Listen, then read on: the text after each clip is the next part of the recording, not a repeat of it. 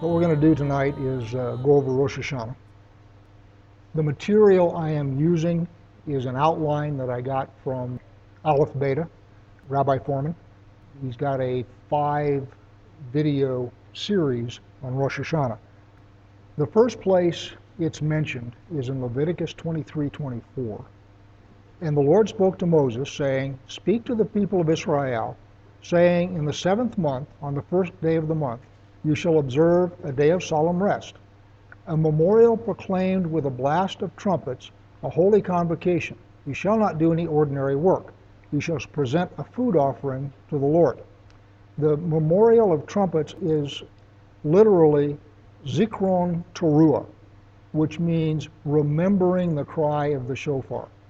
My translation reads as if you are conducting a memorial by blowing trumpets. In other words, it's like a parade, you know, where you have the trumpets going and so forth. That's not what it says in the Hebrew. What it is is remembering the cry of the shofar.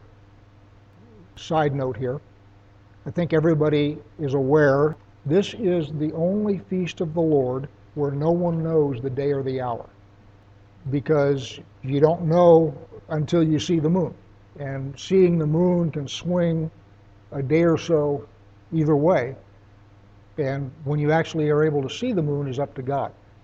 Every other biblical holiday, you know exactly when it's going to be. So, for example, for Passover, Passover is the 14th day of Nisan. Well, as soon as you see the moon in Nisan, then you just have to count 14 days and you're at Passover. There's no question about it. Same thing with first fruits. Same thing with Shavuot. You count 50 days. Same thing with Yom Kippur. Once we do get the new moon, then you only have to count 10 days and you know when Yom Kippur is. Similarly, Sukkot. So all of those you know exactly when they're going to happen once you know when the moon starts. But with the first of Tishri, which is Yom Teruah or Rosh Hashanah, you don't know until you see the moon. So it's one of those where no one knows the day or the hour. My personal belief, and this is Johnnyology, you do not have to like this at all if you don't want to, is that's when Yeshua is going to come back. Because he's going to return with the cry of the trumpet, the blast of the shofar. Do with that whatever you want. It's a day of remembering the cry of the shofar. And the cry of the shofar that you are remembering is Sinai. So if you go to Exodus, and I'm in Exodus 19, and I'm in verse 19. And as the sound of the trumpet grew louder and louder, Moses spoke, and God answered him in thunder. The Lord came down on Mount Sinai to the top of the mountain, and the Lord called Moses up to the top of the mountain, and Moses went up. Now, the Hebrew is a little different than my English translation. Mine says, as the sound of the trumpet grew louder, it says, as the trumpet walked. As in walking. And if you look at the Hebrew,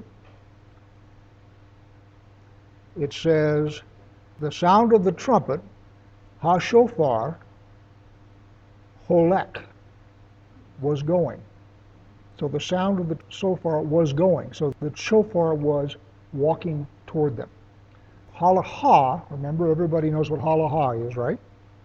That's how do you walk it out. So the, the halek is the root word meaning to walk. And that turns out to be kind of important. Now, where have we seen that before? There is, in fact, an earlier instance Genesis. Genesis 3, verse 8. This is after they've eaten of the forbidden fruit. And they heard the voice of the Lord God walking in the garden in the cool of the day. So the voice of God is walking. At Sinai, they hear the voice of the shofar walking. So, the idea then is a day of remembering the cry of the shofar. What it's supposed to do is take you back to when we heard the voice of God. And that's happened twice before. It happened once in Eden, and it happened once in Sinai. And the Hebrew construct, if you will, is very similar. in both cases. And one of the things that Moses makes a big deal out of in Deuteronomy, we just read it a couple weeks ago, is you didn't ever see God. So the idea at Eden of them hearing the voice of God walking in the garden indicates very much the same thing as at Sinai when they hear the voice of the shofar walking. With that, there is one example in Scripture of the celebration of Rosh Hashanah. And that's in Nehemiah 8. And this is after they're coming back from the Babylonian exile. Nebuchadnezzar has destroyed the place. They've been gone for 70 years. They're now coming back into the land, and they've got all sorts of problems. They've got no infrastructure. Things are all broken down. We got the people running around taking Canaanite wives, uh, just all sorts of problems. So now Nehemiah chapter 8. And all the people gathered as one man into the square before the water gate. And they told Ezra the scribe to bring the book of the law of Moses that the Lord had commanded Israel. So Ezra the priest brought the law before the assembly, both men and women, and all who could understand what they heard, on the first day of the seventh month. And he read from it facing the square before the water gate from early morning until midday, in the presence of the men and the women and those who could understand. Those who could understand are children who are not yet full grown. And the ears of all the people were attentive to the book of the law. And Ezra the scribe stood on a wooden platform that they had made for the purpose. Beside him stood Mattithiah, Shema, Ananiah, Uriah, Hilkiah, and Maaseiah. On his right hand, and Pedaiah, Mishael, Mal- Malchiah, Hashum, Hasbadana, and Zechariah, and Meshullam on his left hand. And Ezra opened the book in the sight of the people, for he was above all the people. And as he opened it, all the people stood. And Ezra blessed the Lord God, and all the people answered, Amen, Amen. Lifting up their hands, they bowed their heads and worshiped the Lord with their faces to the ground.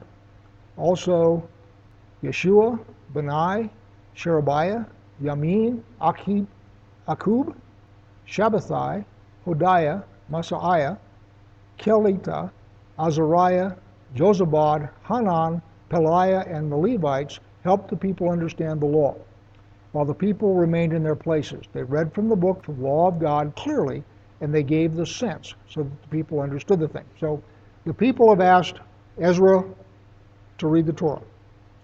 He's got all these people around, and I'm not going to go through the meaning of their names, but it is highly significant. And if you want it, Rabbi Fohrman has got it. For example, you have Shema means to hear, Ananiah means to answer. All of these names have a meaning, and it's very worthwhile looking them up, and I'm not going to go through them. But anyway, they've opened the book. Everybody is standing in front of the water gate. Nehemiah is up on a platform he's got repeaters, if you will, out in the crowd. So as he reads, they repeat what he has read so that everybody can understand. And everybody is standing there and they read the book for six hours. They start first thing in the morning and they read until noon. Verse 9. And Nehemiah, who was the governor, and Ezra the priest and scribe, and the Levites who taught the people, said to all the people, This day is holy to the Lord our God. Do not mourn or weep. For all the people wept as they heard the words of the law. So their reaction on hearing the Torah, possibly for the first time in 70 years, was emotional weeping. And he tells them, Do not weep. Then he said to them, Go your way, eat the fat, and drink sweet wine, and send portions to anyone who has nothing ready. For this day is holy to the Lord, and do not be grieved, for the joy of the Lord is your strength. So the Levites calmed all the people, saying, Be quiet, for this day is holy, do not be grieved. The idea here is this is not a solemn holiday, it is a joyous holiday. Now, one of the things that we've said, rabbis say, and I agree with, is this is also a day of judgment. So you have, on the one hand, a day of judgment, which, if you grew up in the Sunday church, which most of you did, you come to look upon a day of judgment as something to be dreaded. That is not the case with Yom Teruah.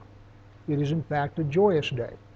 And what Rabbi Fohrman did is he goes through and he explains why it's a joyous day, and I would like to take you through that. The rabbis say that there are three components to worship on this day, and they are Malkiot, Zikronot, and Shofarot. Malkiot means kingship, Zikronot means remembering, and Shofarot means the shofar, blowing the horn. And remember in Leviticus 23, it is a day of remembering the shofar. Zikronot and Shofarot make sense. Malkiot needs a little bit of work. So let's look at Exodus 19 again. Let's pick it up at the beginning of 19, verse 1. On the third new moon, after the people of Israel had gone out of the land of Egypt, on that day they came down into the wilderness of Sinai. By the way, when is this in the Hebrew year? This is Shavuot, the third month after the Passover.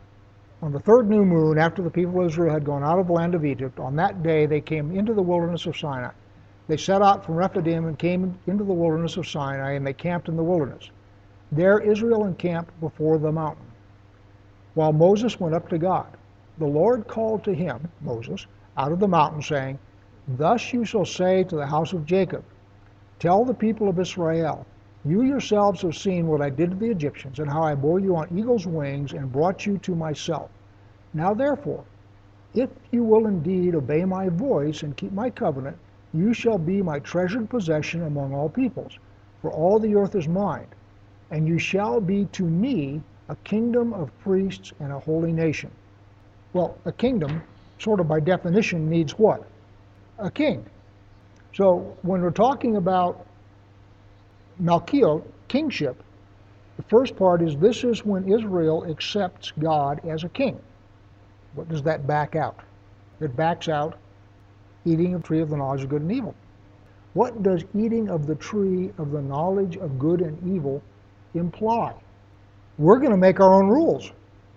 We're going to know good from evil. We are going to be the authority in our lives.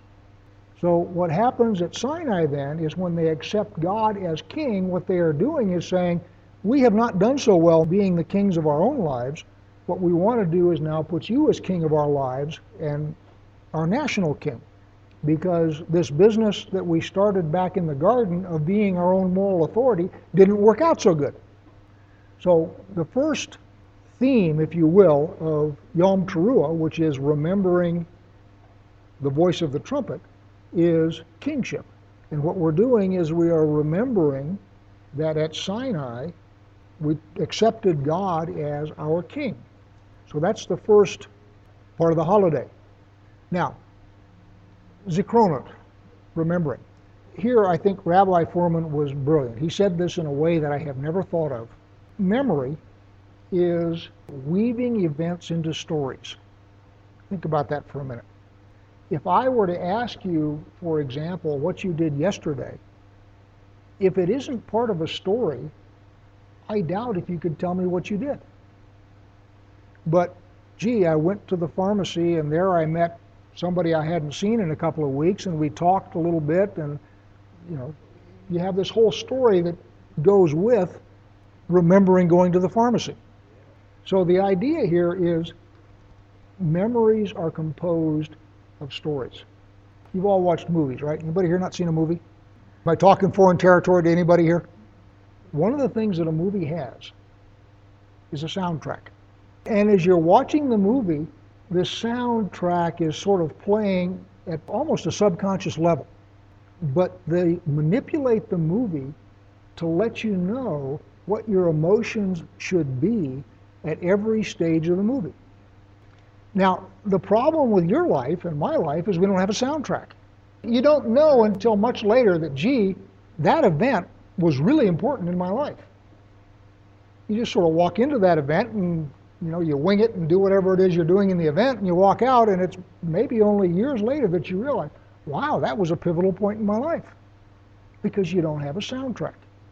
You don't have a storyteller who is narrating the story of your life and providing clues for you as to how you should feel about each situation. You just don't have that.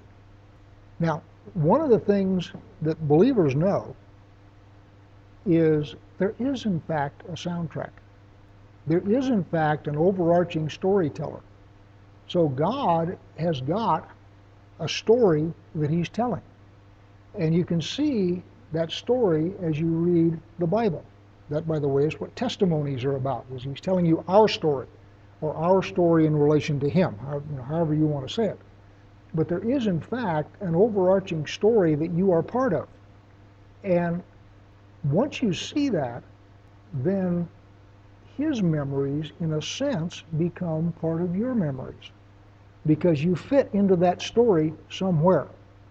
And the whole point of remembering the voice of the trumpet is to put yourself in that story and to recognize that you are simply the latest part of that story that happens to have skin on right now. There were people before you who are now dead who were part of that story. There will be people after you who are part of that story. But the story itself is continuous from Genesis all the way to Revelation.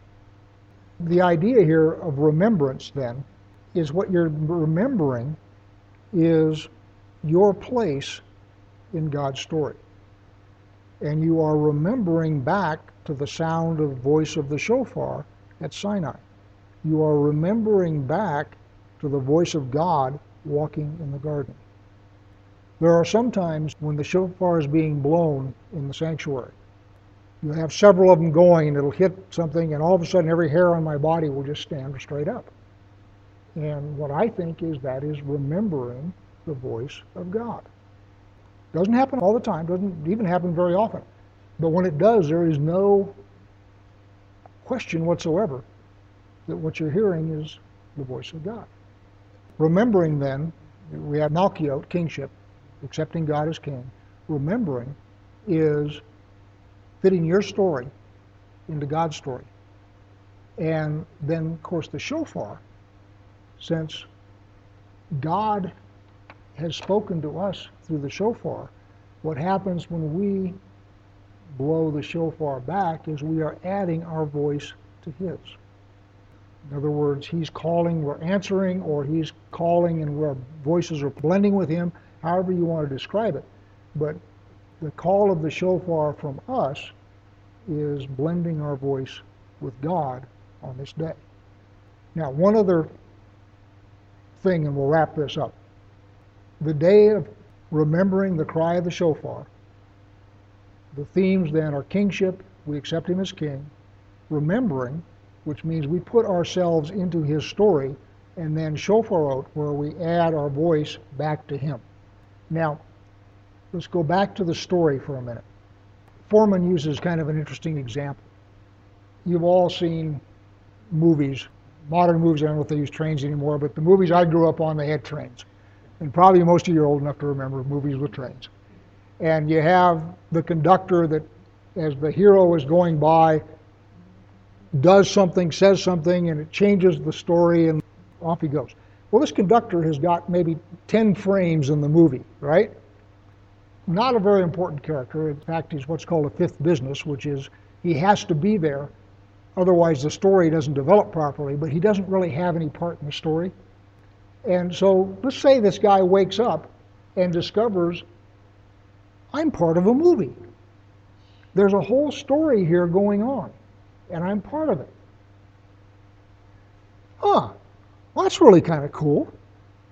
What I think I'll do is I'll go talk to the director, and I'll see if I can get another part, or maybe a bigger part, or maybe a different part.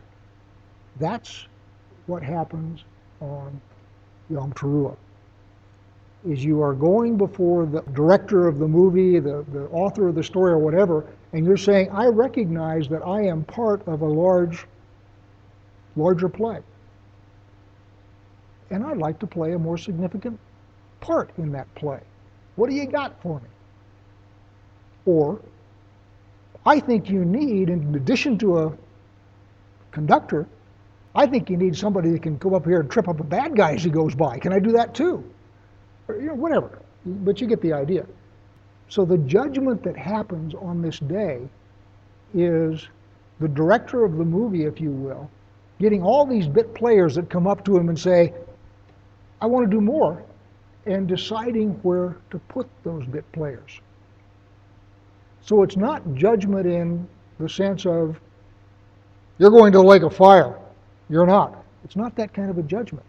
It's like the director of a play or the director of a movie saying, huh, well, see, where can I plug you in? It's that kind of a judgment. And that's why it is a joyous occasion and not a fearful occasion. And going back to Nehemiah, the people weep when they hear the Torah, perhaps for the first time in 70 years. And one of the things I think they're weeping about is the realization of just how far their behavior is from what God is hoping for. And what Nehemiah does, he says, stop it. This is a time of joy. Go back and feast. Make sure you bring people in who haven't prepared anything and make sure they join your feast. This is a joyous occasion. And it is a joyous occasion because what you're doing is you are remembering that you're part of a larger story. And what you're trying to do is figure out and convince the director of what your part should be in the upcoming year. So in that sense, it's a time of judgment. And you walk up and say, I ought to be the 20th candidate for president. And he looks at me and says, eh, it's probably not what I want you to do this next year. So there, I mean, there'll be some of that, but you understand what's going on.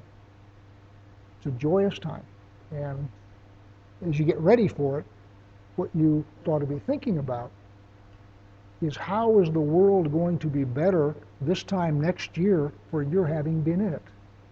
And that doesn't necessarily mean that you've got to go out and slay the Antichrist or anything like that. It simply means what are you going to do so that your part of the story goes the way God wants it to go?